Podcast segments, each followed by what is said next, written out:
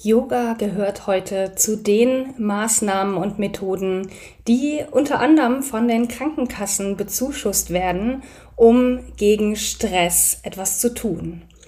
Heute möchte ich dir in dieser Podcast-Folge erklären, wie Yoga gegen Stress konkret hilft. Dazu schauen wir uns an, wie unser Gehirn und unser Nervensystem aussehen, was Stress ist und wie Stress auf den Körper wirkt und daraufhin, wie Yoga dagegen hält.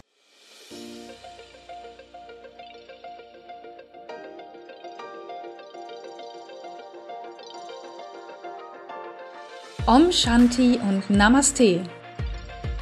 Ich begrüße dich zum Podcast Female Business Hippies, der Podcast für spirituelle Business Ladies, die ihr Business soul aligned aufbauen wollen. Ohne so macht man das und du musst Strategien. Ich bin Claire Ganesha Priya Oberwinter, Yogalehrerin und ganzheitliche Business Coach und in diesem Podcast bekommst du Tipps, Impulse und Inspirationen zu den Themen Online-Business Strategie, Mindset und Persönlichkeitsentwicklung, Kundengewinnung und Selbstfürsorge als Unternehmerin. Für dein freies und selbstbestimmtes Leben und Business von innen nach außen. Ich wünsche dir nun viel Freude beim Hören. Namaste.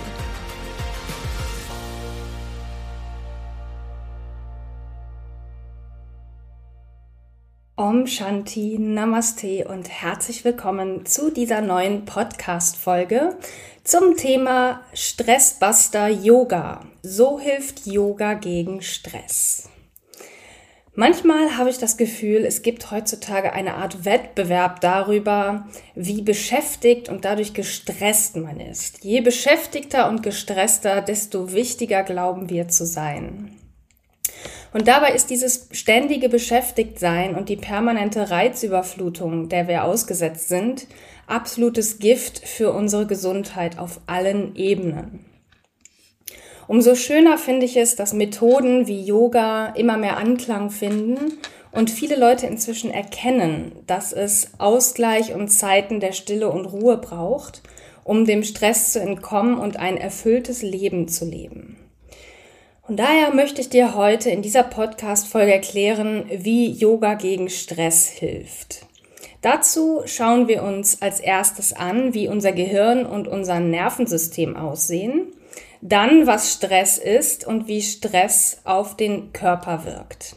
Und das ist die Grundlage, um anschließend zu verstehen, wie Yoga hilft, aus dem Stress auszusteigen.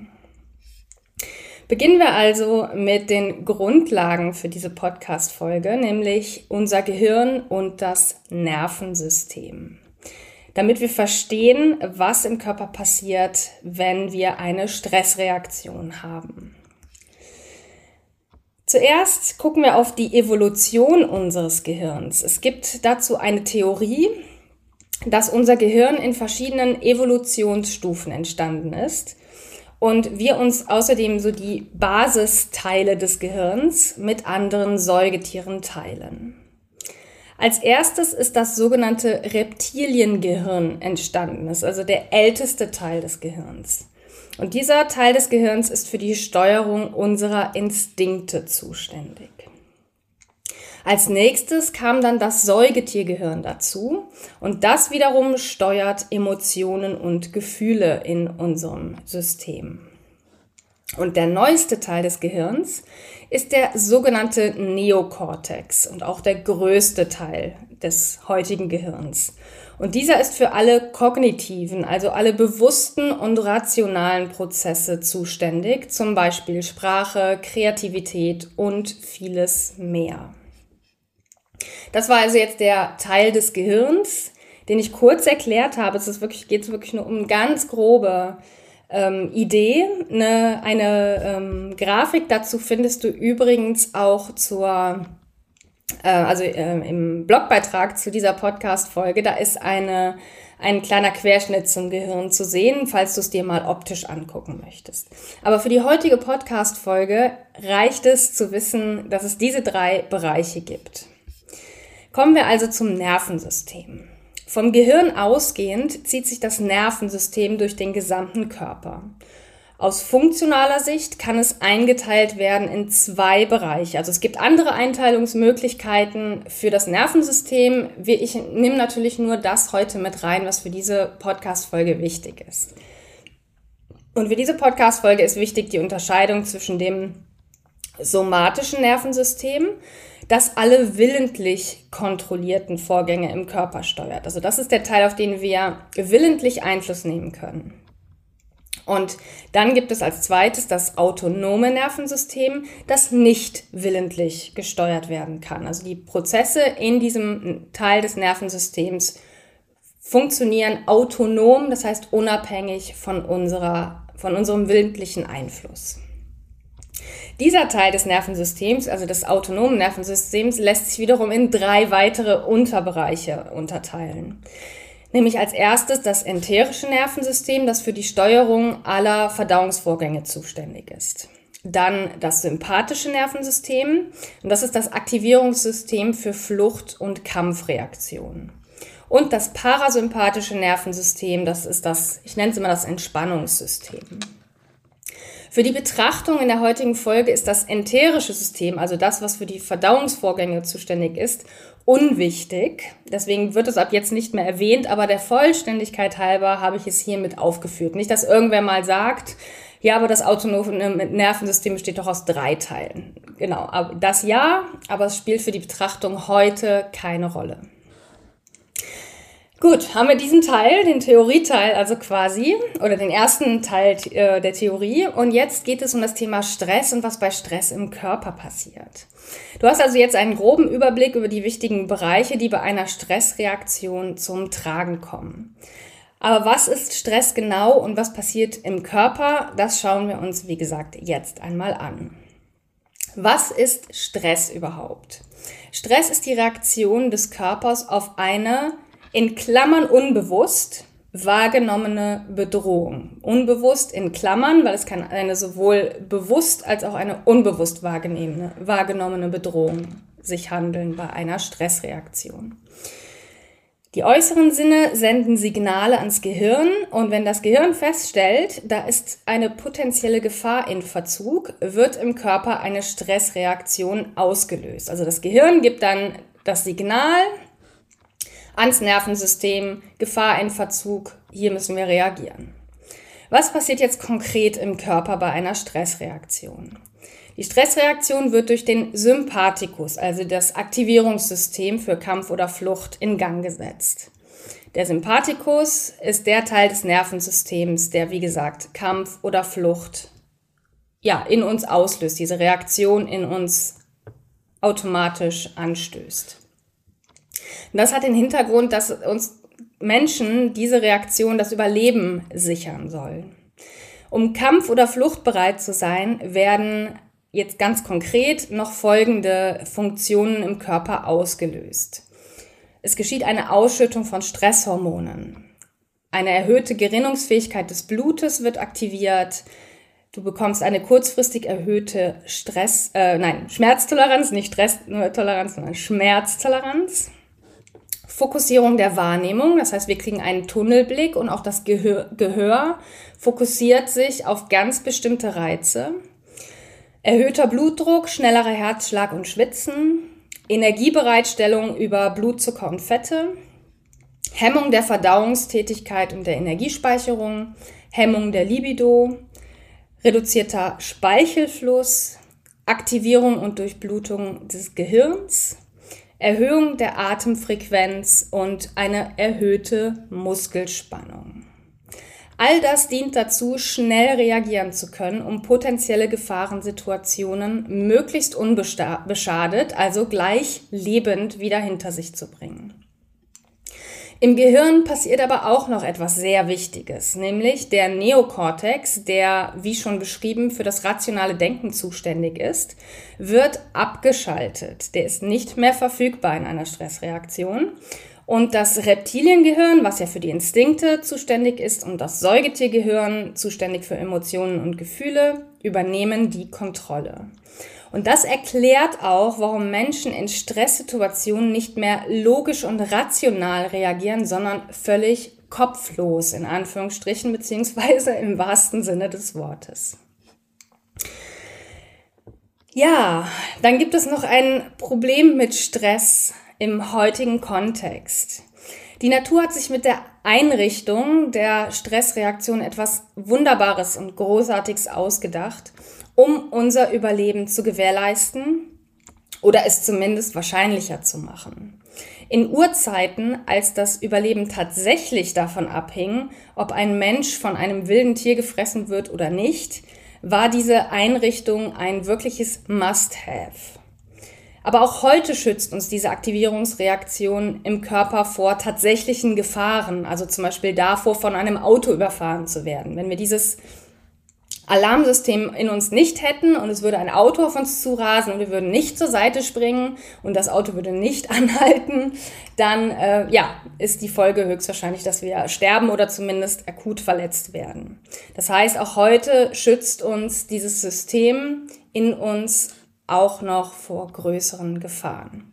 Das Problem ist leider nur, früher gab es die körperliche Aktivierung, also als erste Reaktion die Stressreaktion.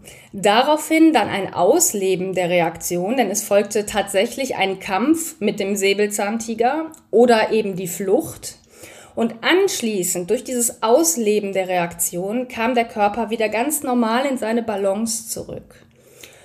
Heute allerdings wird diese Stressreaktion meist nicht mehr ausgelebt. Es findet eine ständige Reizüberflutung statt und das führt dazu, dass die Stressreaktion im Körper aufrechterhalten bleibt und sogar durch unsere Gedanken noch forciert wird oder weiterhin im Körper zirkuliert. Dazu mal ein Beispiel. Auf einer Party gerätst du vielleicht mit jemandem in eine verbale Auseinandersetzung. Und sehr wahrscheinlich wirst du die darauf folgende Stressreaktion nicht körperlich und emotional vollständig ausleben. Also du wirst höchstwahrscheinlich den, den, die Person nicht angreifen, hoffe ich zumindest. Ähm, aber auch nicht unbedingt flüchten. Ja, also wirklich volle Kanne flüchten. Ich meine nicht einfach nur dich zurückziehen, sondern wirklich Beine in die Hand nehmen und rennen. Diese beiden Dinge wirst du höchstwahrscheinlich nicht tun. Den Ärger darüber wirst du aber höchstwahrscheinlich mit nach Hause nehmen und möglicherweise sogar tagelang noch darüber nachdenken. Du bleibst also gefangen in dieser Stressreaktion, die entstanden ist auf der Party und erhältst sie durch deine ständigen Gedanken daran sogar noch künstlich aufrecht. Was noch hinzukommt bei dieser ganzen Geschichte, Bedrohungen sind heute oft keine echten, in Anführungsstrichen, Bedrohungen mehr. Die meisten Stressreaktionen im Alltag werden nicht durch eine tatsächliche Bedrohung ausgelöst, wie zum Beispiel ein nahendes Auto, das dich gleich überfahren könnte, sondern durch Situationen, die einfach nur in Anführungsstrichen, und das meine ich nicht abwertend, mental bedrohlich sind. Für unser Gehirn macht das nicht den geringsten Unterschied, ob die Gefahr ausgelöst wird durch eine mentale Bedrohung oder eine tatsächliche wie ein Auto, das uns gleich überfährt.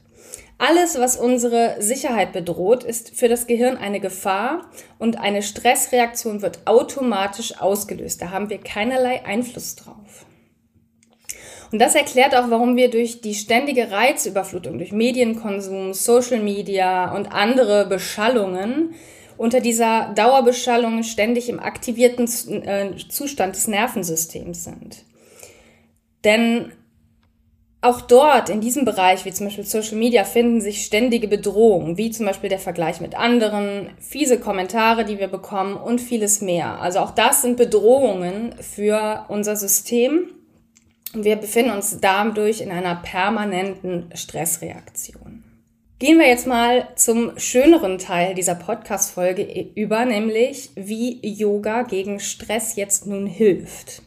Denn das Gute ist, du kannst aktiv etwas dagegen tun, in diesem daueraktivierten Zustand zu sein.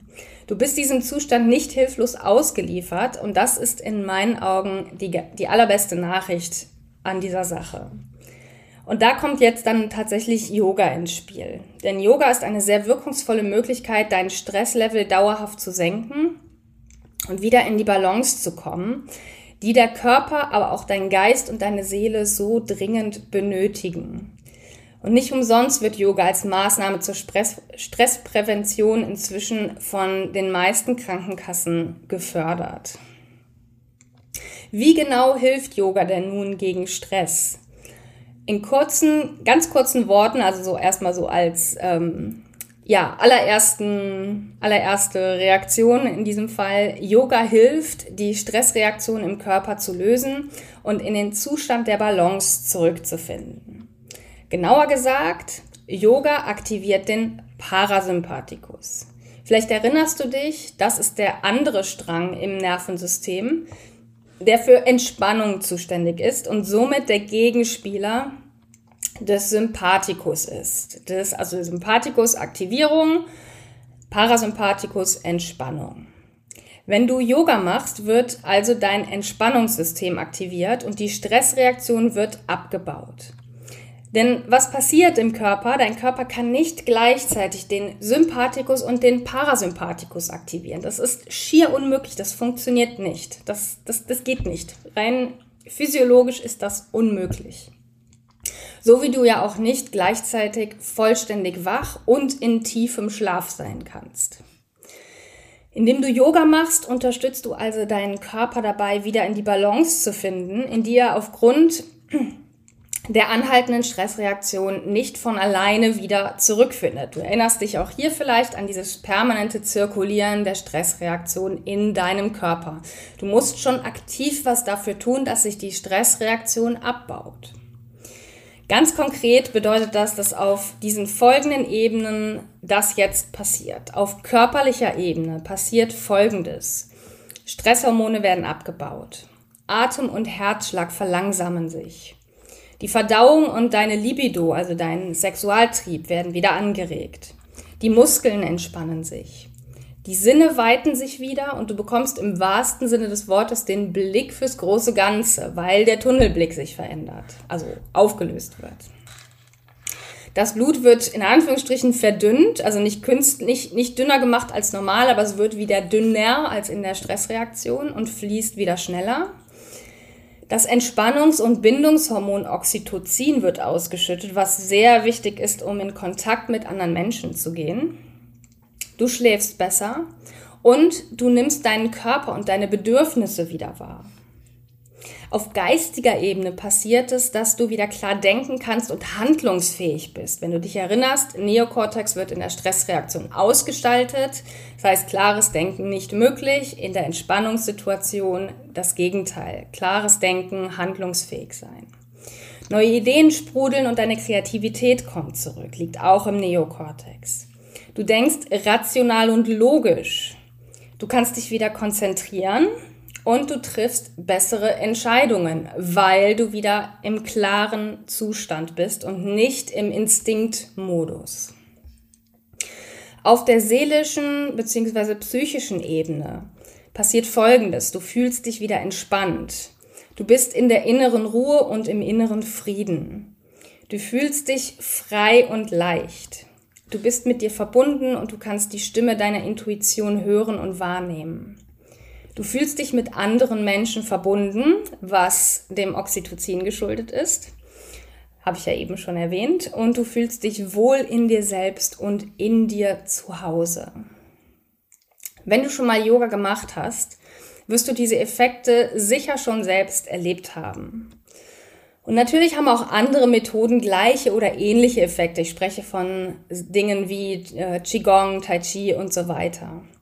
Aber naja gut, da ich nun einmal Yoga- und Meditationslehrerin bin, also unter anderem, ich mache ja auch, bin ja auch Coach, aber hauptsächlich oder sehr stark in meinem Leben vertreten ist auch meine Rolle als Yoga- und Meditationslehrerin, bin ich halt ein wenig, ich sage jetzt mal voreingenommen bei der Empfehlung von entsprechenden Methoden. Das bedeutet nicht, dass ich Qigong oder ähnliches ablehne, im Gegenteil, aber wenn mich jemand fragt, würde ich natürlich immer für Yoga plädieren.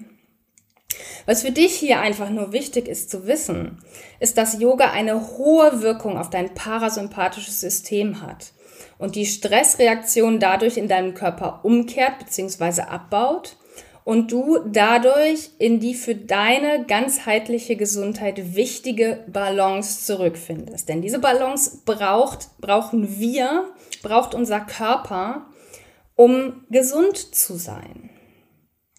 Ohne das, also wenn du nicht in diese nötige Balance regelmäßig zurückfindest, drohen dir, und ich meine das drohen in Anführungsstrichen, ich mag es nicht als Bedrohung aussprechen, aber ich möchte es trotzdem klar benennen, dir drohen Langzeitfolgen, wie zum Beispiel Herzerkrankungen, Verdauungsstörungen, Burnout, so vieles mehr. Erkundige dich einfach mal im Internet, Langzeitfolgen bei Stress und wirst eine lange Reihe an Krankheiten finden, die von Stress begünstigt werden. Und das kann ich dir versichern, möchtest du nicht haben. Und deswegen ist es für mich persönlich auch keine Option, nur dann für meine Entspannung zu sorgen, wenn gerade ein wenig Zeit dafür ist. Die meisten Leute sagen ja, ich habe keine Zeit für sowas. Aber die, Fragen ist, die Frage ist ja, was passiert, wenn du dir diese Zeit nicht nimmst? Irgendwann wird dein Körper dich zwangsweise dazu veranlassen, dir diese Zeit zu nehmen. Für mich oder in meinen Augen ist es ein absolutes Must, solche Entspannungszeiten und nicht verhandelbar. Absolut nicht. Auch nicht oder gerade nicht als Mutter oder als jemand, der auch ähm, Verantwortung für andere Menschen hat. Du darfst natürlich selber entscheiden, wo du deine Prioritäten hinlegst. Ja, also ich sag dir nicht, was du tun musst. Aber ich sag dir, wie es für mich ist. Und für mich ist inzwischen ganz klar, dass ich meine Priorität darauf lege, mich zu entspannen, also dass es mir gut geht und mir bewusst Zeiten im Alltag freizuhalten, in denen ich mein parasympathisches System zum Tragen kommen lasse, also ganz bewusst in den Vordergrund stelle. Und das tut nicht nur mir gut, sondern kommt auch meinem Umfeld zugute. Und wenn du wissen willst, was ich genau damit meine, wie mein Umfeld davon profitiert, dann hör dir meine letzte Podcast-Folge an. Da habe ich über den Sinn von Friedensmeditationen gesprochen ähm, auch im Hinblick auf das Nervensystem und wie das zusammenhängt mit anderen Menschen. Also wenn dich das interessiert, findest du den Link in den Show Notes oder du schaust einfach hier, wo du deinen Podcast anhörst. Ähm, ja, in die letzte Folge, falls du sie noch nicht gehört hast. Dann fasse ich jetzt das einmal noch mal kurz zusammen oder beziehungsweise ich ziehe jetzt ein Fazit aus dem, was ich jetzt die ganze Zeit hier erzählt habe. Yoga wird ja, das habe ich schon erwähnt, nicht umsonst inzwischen als Präventionsmaßnahme von den Krankenkassen bezuschusst, weil es hat nachweisliche positive Auswirkungen auf die Stressreduktion und die Förderung von Resilienz. Denn das ist es, was passiert, wenn du wenn du lernst, diese Stressreaktionen abzubauen, wieder in die Balance zu finden, wirst du resilienter gegen, gegenüber stressigen Momenten oder gegen die Belastung, die im Alltag einfach vorherrscht. Du lebst durch regelmäßige Entspannung, durch Yoga oder durch andere Methoden. Wie gesagt, ähm, ich bin ein wenig voreingenommen. Äh, du lebst nicht nur gesünder, sondern du bist auch leistungsfähiger und produktiver. Für mich persönlich steht das mit diesem leistungsfähig und produktiv nicht so sehr im Vordergrund, weil ich finde, dass wir aufgrund des starken Fokus auf Leistung in unserer Gesellschaft diesen Aspekt gerne mal ignorieren sollten, damit Yoga nicht zu einer reinen Selbstoptimierungsmaßnahme verkommt. Das ist so ein bisschen die Gefahr, die ich darin sehe. Wenn du sagst, ich mache Yoga, um leistungsfähiger zu sein, ist es eher so eine Selbstoptimierungssache und die sehe ich durchaus kritisch. Dennoch, und das möchte ich betonen, halte ich es für legitim, wenn dein Ansinnen ist, nicht nur gesünder und entspannter zu leben, sondern auch produktiver zu sein. Das Wichtigste am Ende ist, du fängst an oder du machst es regelmäßig. Und alles andere ist am Ende wirklich egal. Denn die positiven Wirkungen von Yoga werden dich über kurz oder lang von alleine überzeugen und sie werden ihre Wirkung in dir auch entfalten.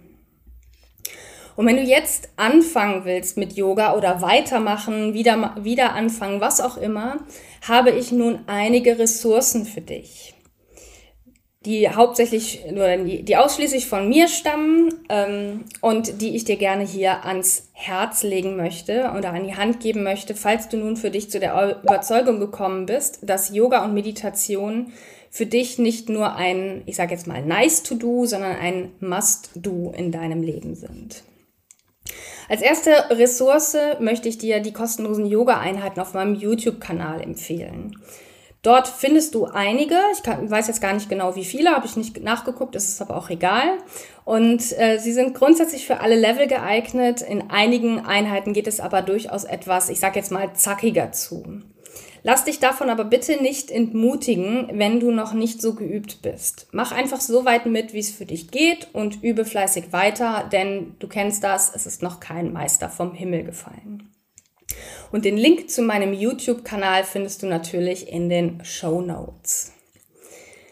Ebenfalls auf meinem YouTube-Kanal findest du meine sogenannten Yoga-Quickies. Das sind kurze Videoeinheiten von maximal 10 Minuten, in denen je eine Übung oder eine kurze Übungsabfolge enthalten ist. Und die sind dafür gedacht, die Yoga-Quickies, dass du sie zwischendurch einfach in deinen Alltag einbauen kannst für die kurze Entspannungseinheit zwischendurch. Und den Link findest du natürlich auch in den Show Notes. Dann möchte ich dir noch meine Office Yoga Challenge ans Herz legen, nämlich Yoga findet nicht nur auf der Matte statt, sondern überall. Und deswegen habe ich die Office Yoga Challenge ins Leben gerufen, in der du vier Wochen lang insgesamt 20 Yoga-Einheiten fürs Büro bekommst. Es ist kein Umziehen nötig, kein sonstiges Vorbereiten. Du praktizierst einfach so, wie du bist. Ich nenne das immer Practice as you are äh, im Büro. Die Einheiten sind je circa 15 Minuten lang und du kannst sie wunderbar in deinen Büroalltag einbauen, denn mal ganz ehrlich, 15 Minuten haben wir eigentlich immer, wenn du es dir erlaubst. Und den Link zur Office Yoga Challenge findest du übrigens auch natürlich in den Show Notes.